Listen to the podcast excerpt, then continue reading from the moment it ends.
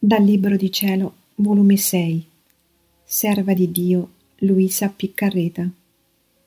1 maggio 1904. L'occhio che si bea delle sole cose del cielo tiene la virtù di vedere Gesù, e chi si bea delle cose della terra tiene la virtù di vedere le cose della terra.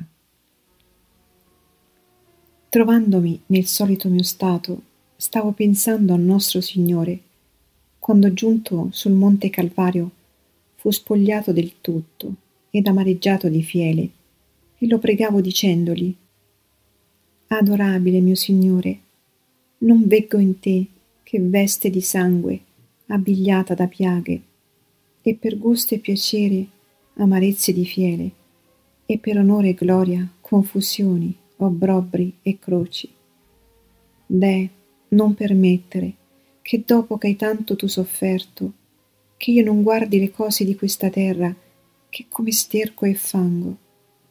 che non mi prenda altro piacere che in te solo, e che tutto il mio onore non sia altro che la croce.